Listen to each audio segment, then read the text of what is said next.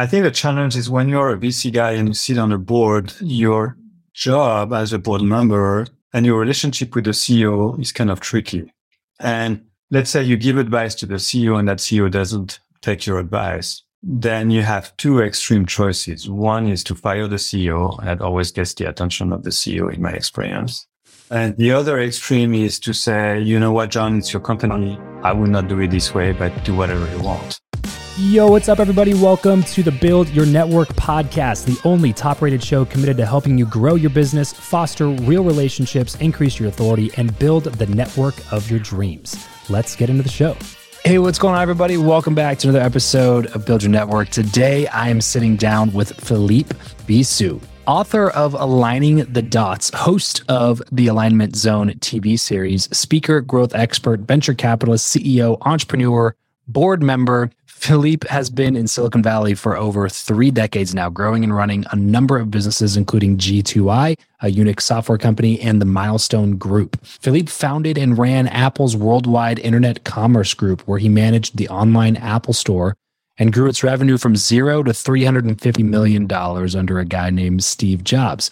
Today, the online Apple Store generates over $25 billion in sales. Philippe was a general partner in two venture capital firms and has served on 21 board of directors, including three today. So, guys, it's going to be a really interesting conversation with Philippe, somebody who has had a tremendous amount of experience in growing some of the biggest companies in the world. Philippe, thanks so much for taking the time to come on the show. Well, thank you for inviting me on your show, and I'm looking forward to a great discussion. Yes, sir. So tell us uh, in the background, I got to ask about it before we move on. Blue Dots Partners, what are you uh, focused on with Blue Dots? Well, we're a management consulting firm. We're based uh, in Palo Alto in Silicon Valley, and um, we are about 25 people, and we do one thing and one thing only. We help companies grow faster. And we typically work with companies that are between 10 million and a billion dollars in revenue. And we have a very unique way of doing it. You say 10 million and 1 billion? Correct. Yes. Okay. Got it. Got it. It seems like of uh, anybody running consultancies in that space, you probably would be one of the people who actually knows how to get there. So let's go ahead and rewind the clock a little bit and talk about how you got into all this. Tell me about 11, 12 year old Philippe. Where, where'd you, like, where were you in the world? What was life like for you? Paint us a picture of being you as a kid. Yeah, it's a good question. A lot of people ask me where I'm from, and I never know how to answer that question. And the reason is that my dad was in the military in France, military brat. I spent, we moved every two or three years.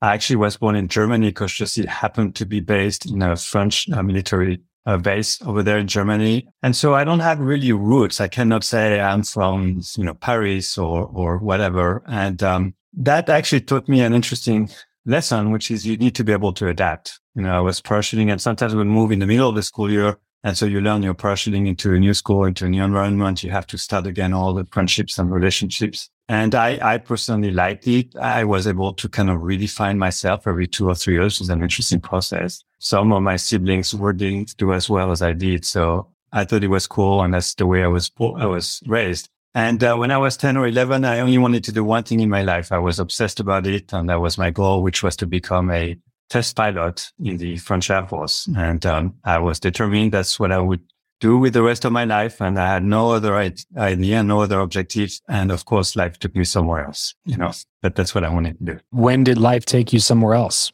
Well, I was in high school. I actually went to a military school, uh, kind of a prep school, and I had good grades. I was doing well. I was on track.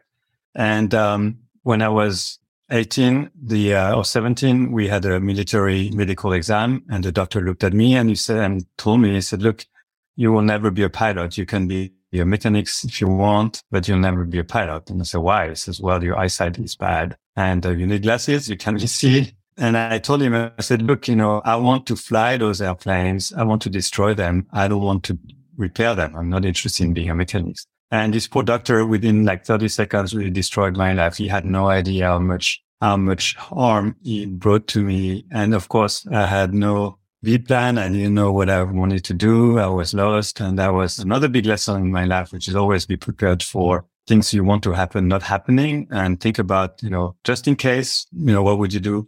And um, that was a big lesson and that was a big disappointment and, and a big turn for my life, actually. Yeah. So what do you do in times like that, Philippe? I mean, the, well, I was lost. I mean, I was lost for about six to nine months. Uh, I didn't know what to do. I was 18. I was just finishing high school.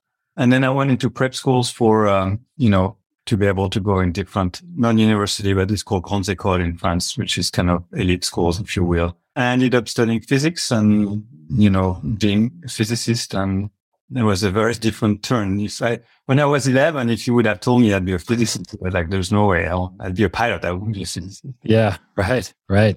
But I had to figure it out. And it was, it was a tough transition. It was a tough time for me. Sure. Yeah. When you basically your entire identity that you've assigned to yourself yeah. up to that point right. was rooted out of you. Thrown out, right? Gotta have to start over basically. Yeah, exactly. Yeah. It seems like you've done that a few times in your career. When was the next time that you started over? Well, I started over when I moved to Silicon Valley.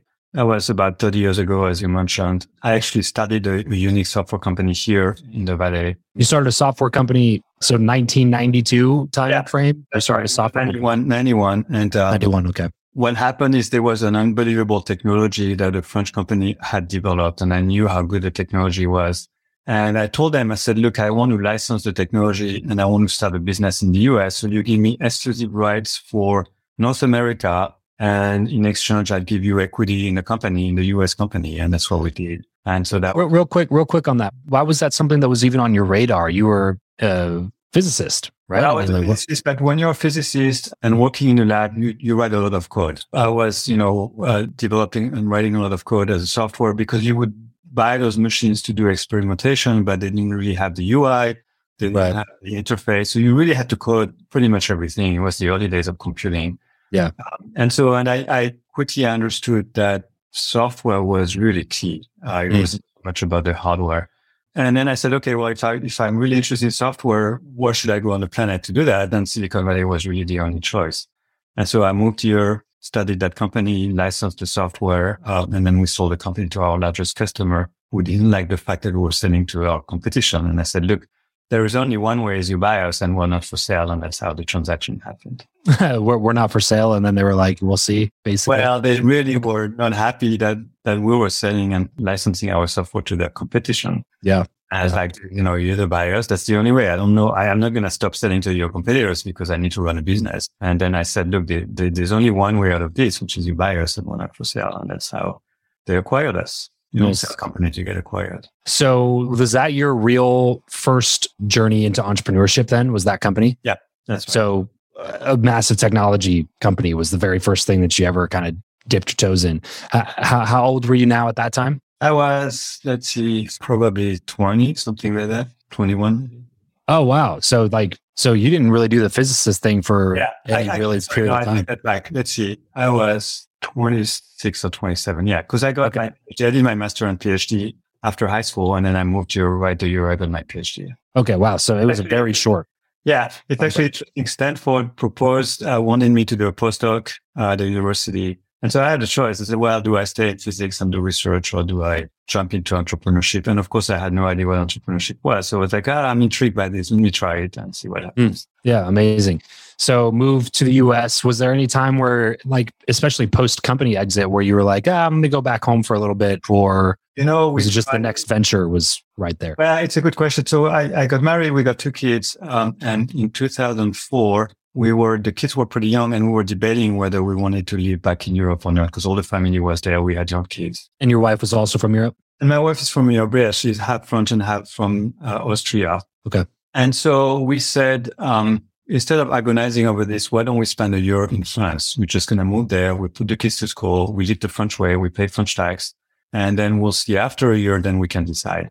So we spent a year in France and we realized that I was really missing the Valley or missing the weather. And we had a lot of friends here. And so we decided to move back. So we, we moved back to here and then we've been here since, uh, since that. So we took a one, maybe one and a half year break in France. I actually was a partner in a venture firm that was based in Paris. And I also realized it was way behind what we do here in the valley. It was too slow for me it's just not the same vibe. So I was missing that for sure. Yeah. I mean, if, especially if you're in the internet business in 1995 to 2015, yeah. Silicon Valley was yeah. the place to be, right? Do you think that some of that's changing now, especially with COVID having shut down a lot of things and making people virtual? Do you think that, do you think that there's a lot of room for growing technology communities outside of Silicon Valley now? Yeah, I think I think you can build. In fact, I, been I'm on the board of a company now. We just got acquired, but uh, we had 150 engineers based in Madrid. I think having the R&D research and development the engineering team outside Silicon Valley is a good idea because one is there's really good talent in Europe and in Eastern Europe and in India and, and those countries. And two is that the cost of the salaries and the, the overheads uh, is much, much lower than here. And then three, people show up on Friday. Here, if you have a good engineer, Microsoft and Apple and Google are going to try to steal that person. And the, the, the ability to keep that talent in house for a startup or small company is really hard. Yeah, they're going to pay them twice as much and let them work three days a week. Yeah, exactly. Yeah, yeah, and you can compete against that. Yeah, now with the startup budget. yeah. No, exactly. Yeah. So I think having that R and D, especially in France, and but there's many other countries where where the quality of the engineering is extremely high. And then the question is, how do you manage a remote, you know, R and D force? And, and that takes, you know, a bit of skills, but, but sure, that it's a great idea. Yeah. Uh, so kind of getting back into your story, at what point did you end up doing this big project with Apple? Well, I after I sold my company, I worked for Hachette, one of the largest publishing companies in the world, and really helped them move from paper to electronic publishing. And, okay. and Hachette is a 300 year old company, very uh, traditional in printing magazines and books. And I, I call that the atoms to bits uh, transition. Now that was back in, you know, in the early nineties. And so I did, I was running business development for electronic publishing and I negotiated a deal with Apple actually. Um, and then the guy at Apple liked me and he says, well, why don't you come and work for Apple? So that's how I joined Apple uh, back in 1995. 1995. Mm-hmm.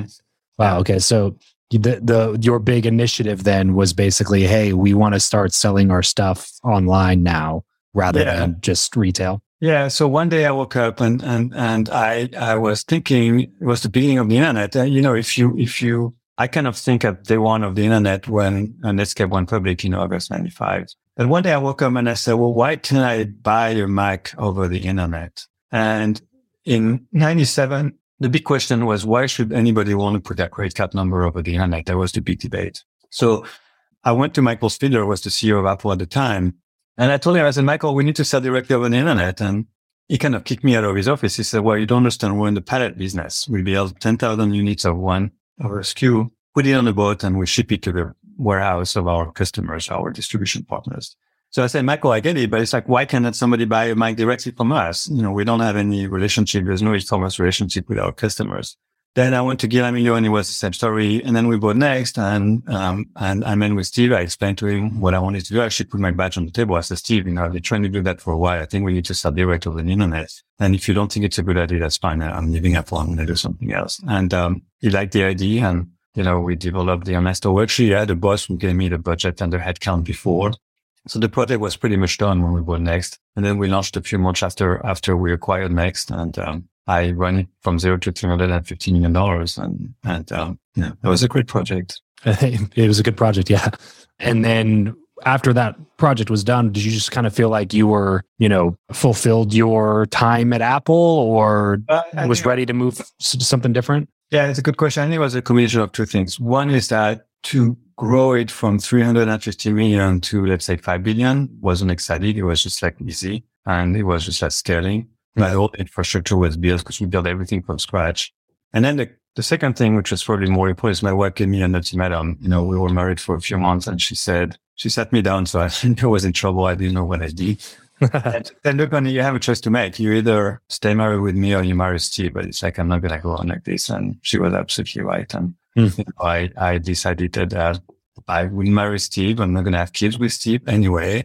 that it wasn't what I wanted to do. It, it, it, would have been more difficult. wanted to yeah. do either.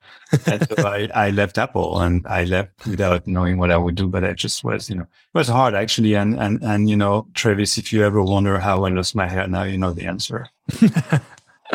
yeah, uh, probably several answers along the way that uh, contributed to that.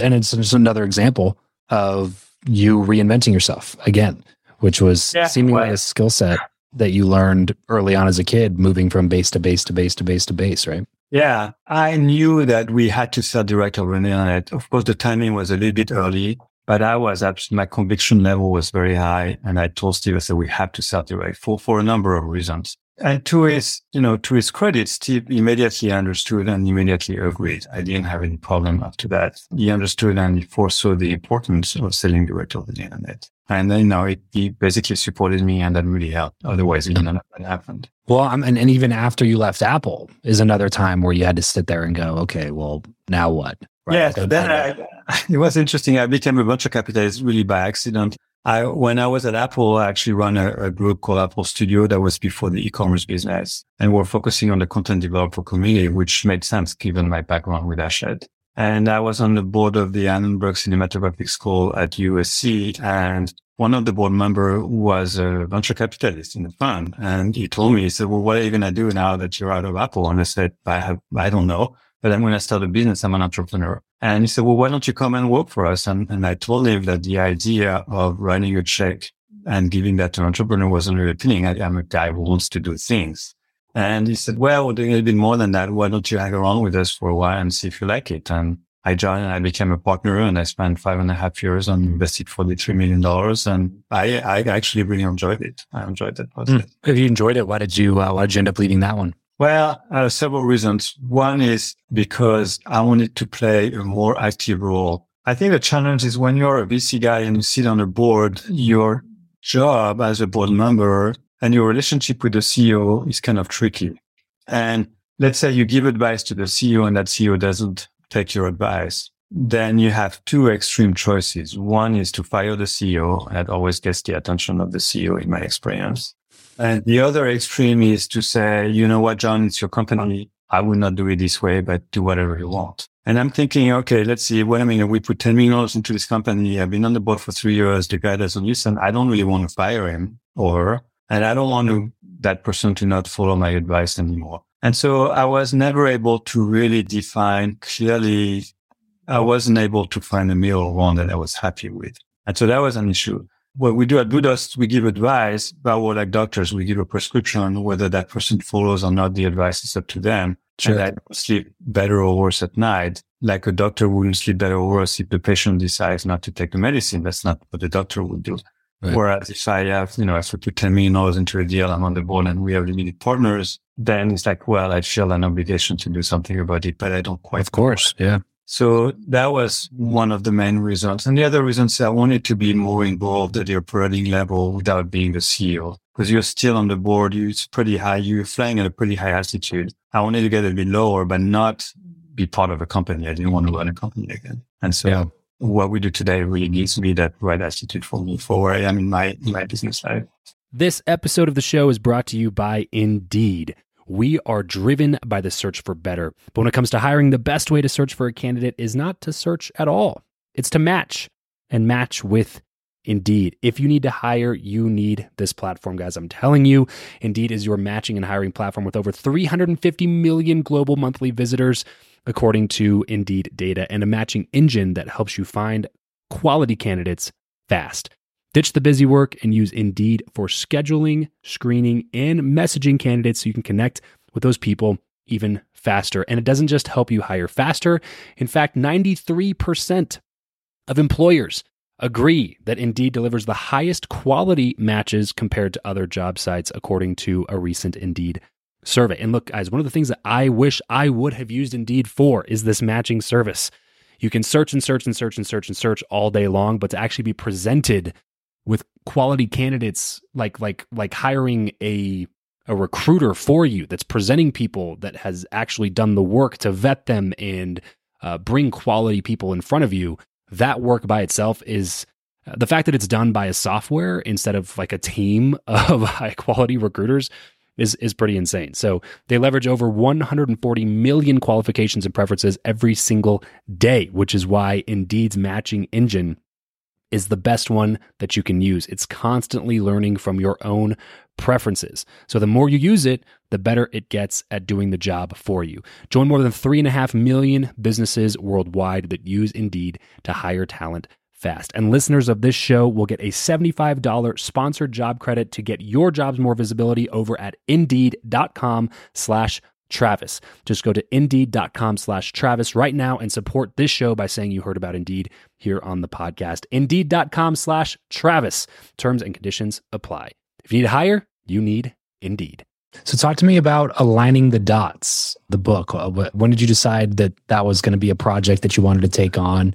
And what are you hoping people are taking away from this book? Yeah, so it, it's a great question. I've been on 22 boards now, as you mentioned earlier. And one of the challenge that any CEO and any entrepreneur, any business leader is facing is what do I do on Monday morning at eight o'clock to start growing faster?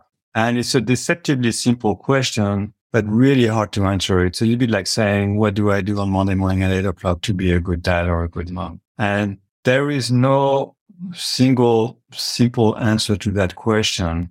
And my experience on those 22 boards has always been frustrating, which is we don't really know what the CEO or the management team needs to do to grow faster. Mm. it's a very knee jerk reaction, very emotional, like, well, we need to fire the VP of sales or we need to just, you know, put more money into marketing, those kinds of things. And I always ask, well, why do we need to do that? And all the answers were very fuzzy or, well, I did it for another company and it worked. And I'm thinking companies are like kids. You don't raise them the same way. It just doesn't work. There is no recipe. So one day I was thinking as a physicist, there's got to be a better way. You know, there's got to be a better way.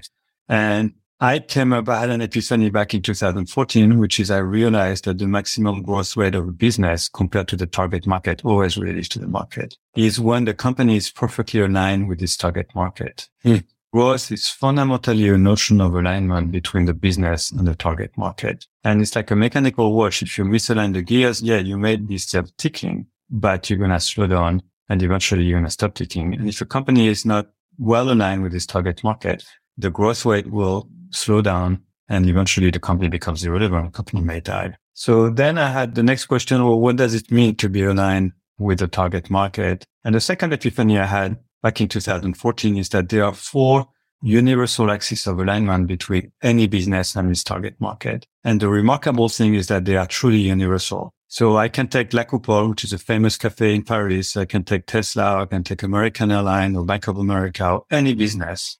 They are subject to the same four principles of alignment. And I'm going to tell you very quickly what they are.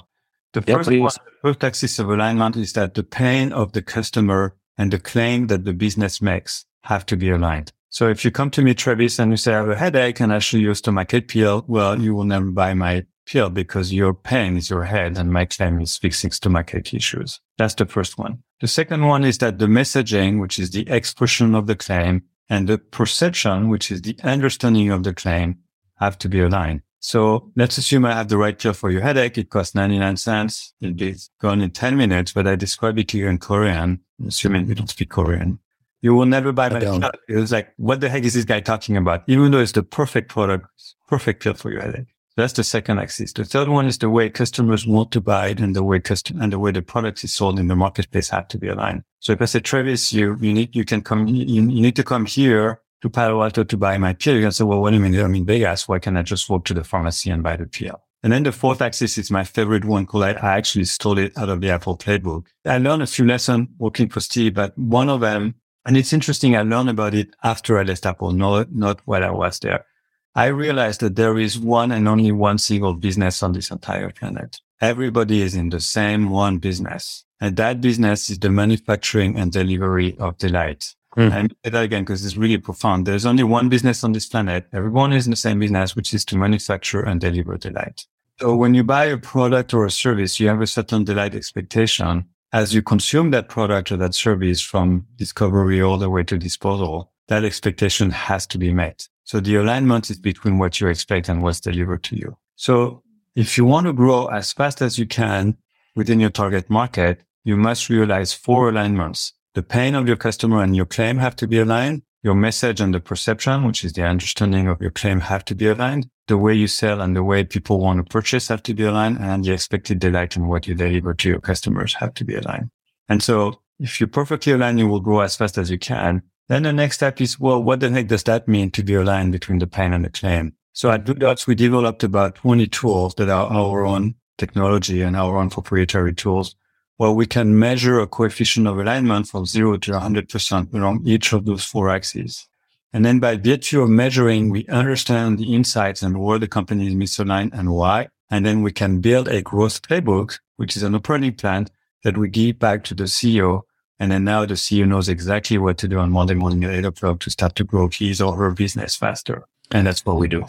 That's amazing. So aligning the dots, if you are a CEO or founder, you just got four really good reasons to go pick up a copy of this book. If you are doing over $10 million in revenue and you want somebody to actually hold your hand, walk you through this process, and you're trying to grow significantly even beyond those numbers, then reach out to uh, Philippe for for his firm's expertise in being able to do that with what they do over at Blue Dots Partners. And then he's got the Alignment Zone TV uh, series that, that that he does as well, putting out content all over the place, helping people just like you, just like me, uh, grow our businesses uh, through these four alignments, which makes a lot of sense. And I definitely will be uh, going through some of these myself and doing internal review of of how aligned we are with those uh, with those things. Because like like you said, man, at the end of the day, we all complicate business and make it way just make it way more complicated than it needs to be. And the way that you just laid out those four alignments it's just it's just getting back to the very core basics of what you do as a business owner. There's a problem in the market. You solve that problem for that market and that's it.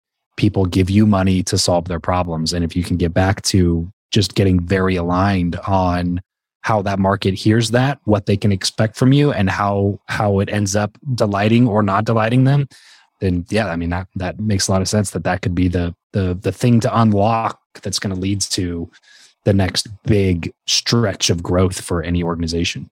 Yeah, that's exactly right. Philippe, thanks so much for coming on. This has been a pleasure for me. Like I said, I wish we had a little bit more time. I would talk to you a little bit more about some other things like capital raising and and relationships and all that stuff um, because it's obviously something that, that has been a part of your values in your career uh, having the prestigious network that you have and the people that you've been able to do business with and help throughout the, the, the last few years but as we wrap up here is there anywhere else where you would like people to go hear a little bit more about what you have going on or get in touch with you or your team yeah, I think so. They can find the book on Amazon, obviously. I think the best way to reach out to me is to connect on LinkedIn. And they can actually connect with me on our website as well, which is www.bluedotspartners.com. Dots with an S and partners with an S. And um, I'd be happy to help and, and um, share some suggestions in any way I can. Bluedotspartners.com. Dots with an S, partners with an S bluedotspartners.com. And then uh, you can connect with Philippe over on LinkedIn. That's uh, Philippe, two P's in Philippe, yeah. one L, two P's. And then Bouissou is his last name. That's B O U I S S O U. B O U I S S O U. Go connect with them over on LinkedIn. Tell them you heard about it here on the show. Pick up a copy of that book. I know that we will be going through it internally to examine how closely we are aligned with those four alignments. Philippe, thanks so much for coming on the show. I learned a lot in just a short period of time and hope we can connect again in the future really soon. Yeah, with, with pleasure. And thank you so much for having me. And I think your show is great. And I would certainly encourage anybody to listen to it. Hey, hey, thanks for listening to this episode. That's it for today. As you all know, this show is completely free. Our only ask is that if you found anything valuable in this episode or in any of the episodes that you've listened to, then share it with somebody else and leave us a quick rating review in whatever platform you're listening to right now. It would be super, super helpful for us. Uh, so that's it for today, guys. Thanks so much for tuning in. Catch you next time.